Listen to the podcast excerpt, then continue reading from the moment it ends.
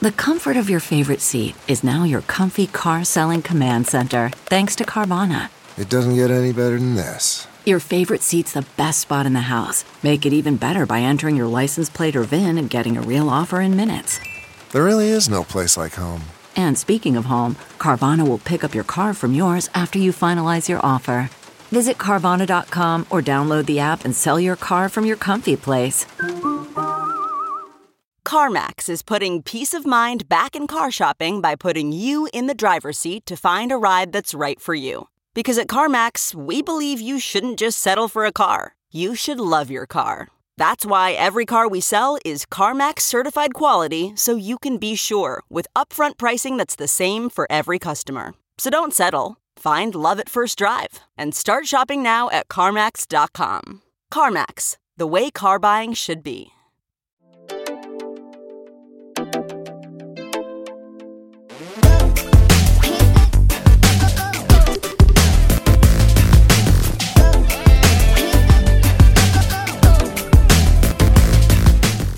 Hi, besties. Welcome back to Try Not to Care. It's your girl, Ashley. I'm gonna be honest, I wanted to skip recording this episode very badly. I love to blame how I'm feeling on the moon, my zodiac sign, my period, but sometimes I don't really know why I feel like ass. I just do. And the past few weeks, I have been really down. And although I'm super honest with all of you, part of me didn't want to share how badly I've been feeling because a lot of you come to the podcast for inspiration, for advice, for a good time. But I couldn't sit down and record a funny and casual episode today. So I feel like it's only right for me to be real with where I'm at and share how I'm feeling in hopes that some of you will resonate with it and still be able to learn something or feel not so alone because I know that no matter how bad I feel, I always feel better if I know someone can relate or understands me. I wish I could sit here and pinpoint why I feel the way that I do, but the truth is, I don't fucking know. I just know that I've had very low energy, I've lacked so much motivation, and I just feel very lonely, although this is the most love and support that I've experienced in a very long time. And don't get me wrong, I've almost always struggled with my mental health, so this isn't anything new. But the months leading up to this, I was doing really, really well. And something that I've been struggling with is feeling like I'm a poser. I feel like I come on this podcast, I post on social media, and I put on this really good act of I have all my shit together. I have all the answers. Things are really easy for me. My life is great. And if you do this, this, and this, you can also feel this way. I feel like a poser because I'm telling you all of this while I'm still trying to figure it out for myself. I'm giving you all of this great advice, but I'm struggling to follow it. I talk about mental health a lot on this podcast, and I've talked about my struggles and how much better my mental health has gotten. So sometimes when I am having a bad day or spiraling, I feel like a fraud. I'm telling all of these people how much better I am, but I'm still struggling with these really bad thoughts. I'm telling all of these people how I've gotten over my eating disorder, but there's days where I still hate my body and second guess what I'm about to eat. And I don't want you to hear me say all of these things and think everything that I've ever said is bullshit or everything that I do on social media is bullshit because that's not true. It's all good advice. It's all part of my journey, and everything I talk about is truly what I believe in. But I think sometimes I make it out to be black and white when it's not that way. I am really proud of how far I've come because I have grown and I am a much better and healthier person. But sometimes I get in my head and think to myself, if I am this person, why am I still struggling with loving myself? Why do I still feel like I'm struggling? Why do I still feel like a failure? Why is there so much work to still be done? And then I start to spiral and ask myself, will I ever be content with who I am? Will I ever get to the point of satisfaction? And if we're being honest, the answer to that is probably never. There's always going to be work to be done. And that's kind of what I want to talk about today is realizing that you don't always have to have your shit together to be taken seriously. I can still be someone to look up to, and I can be someone that you come to talk to for advice while I'm still trying to figure it out for myself.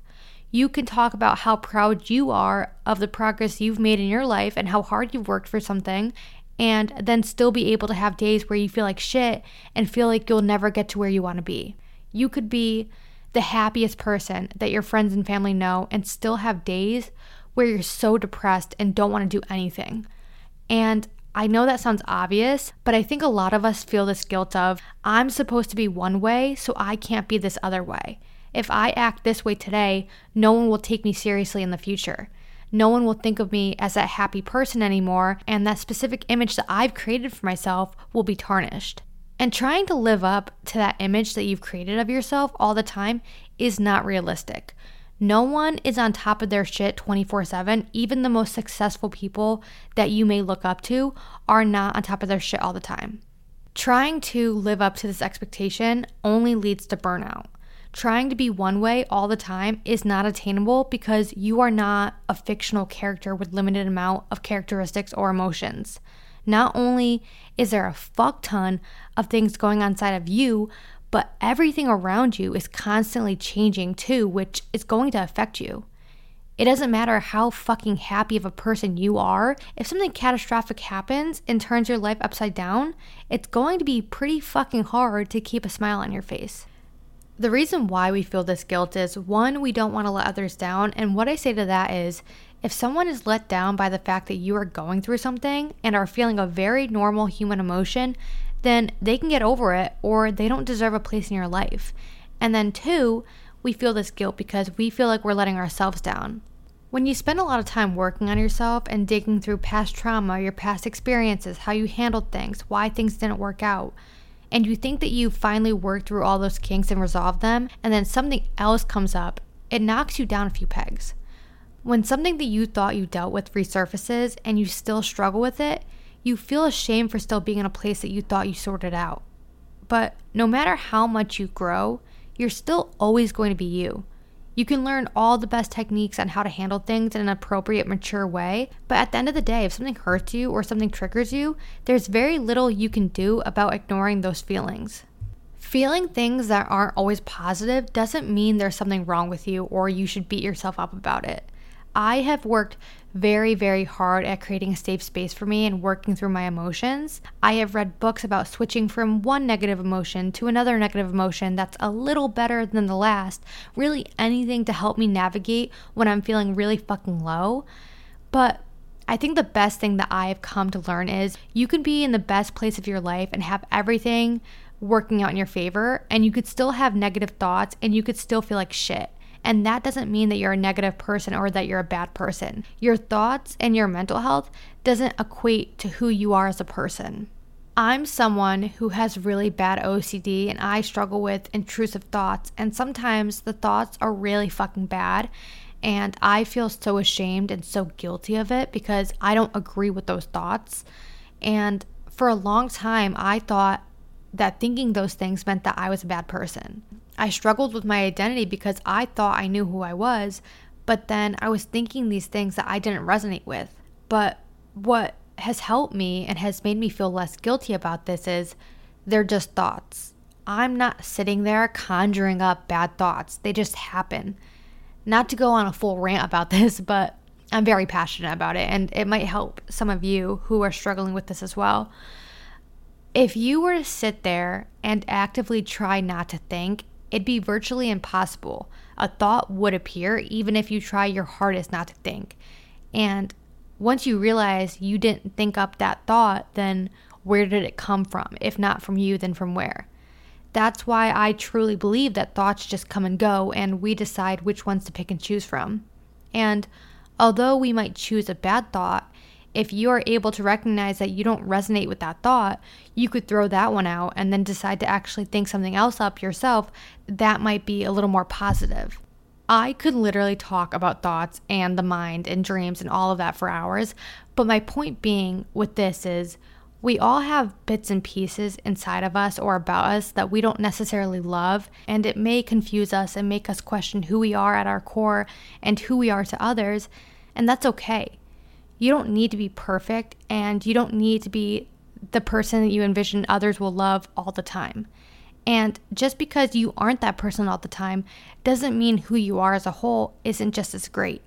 I think some of us, a lot of us, get caught up in the idea of being perfect for not only one person, but multiple people in our lives.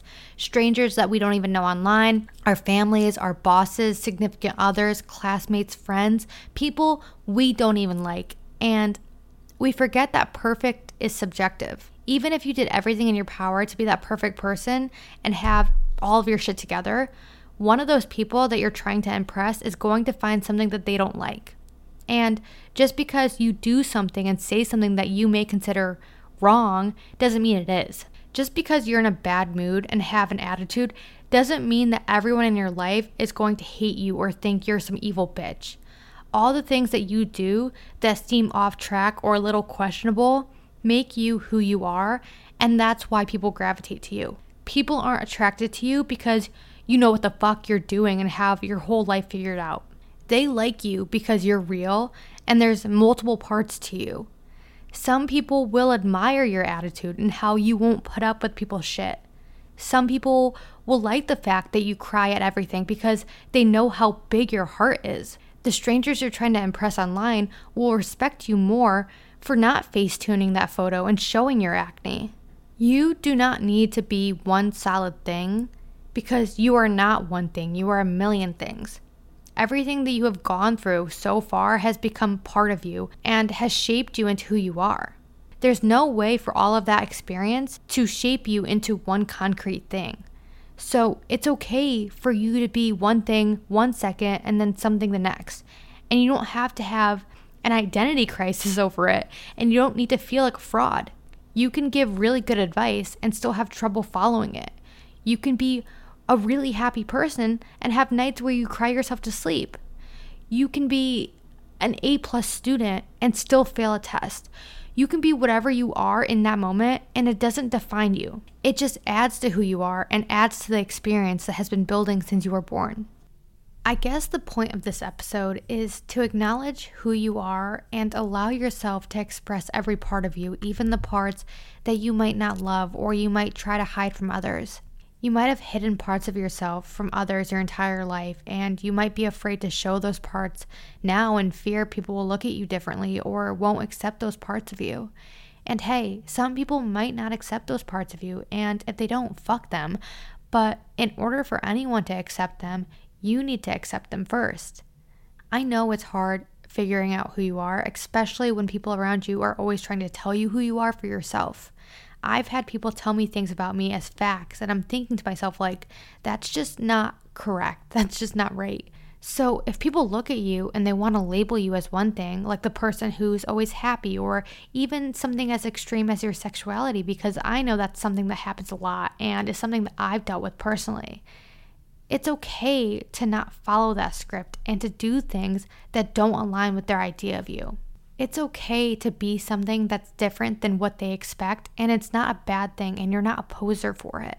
I know today's episode was short and not funny or as entertaining as I like to think I usually am, but I really needed the time off for my mental health, and I didn't feel right coming back and being that super positive, loud ass bitch today.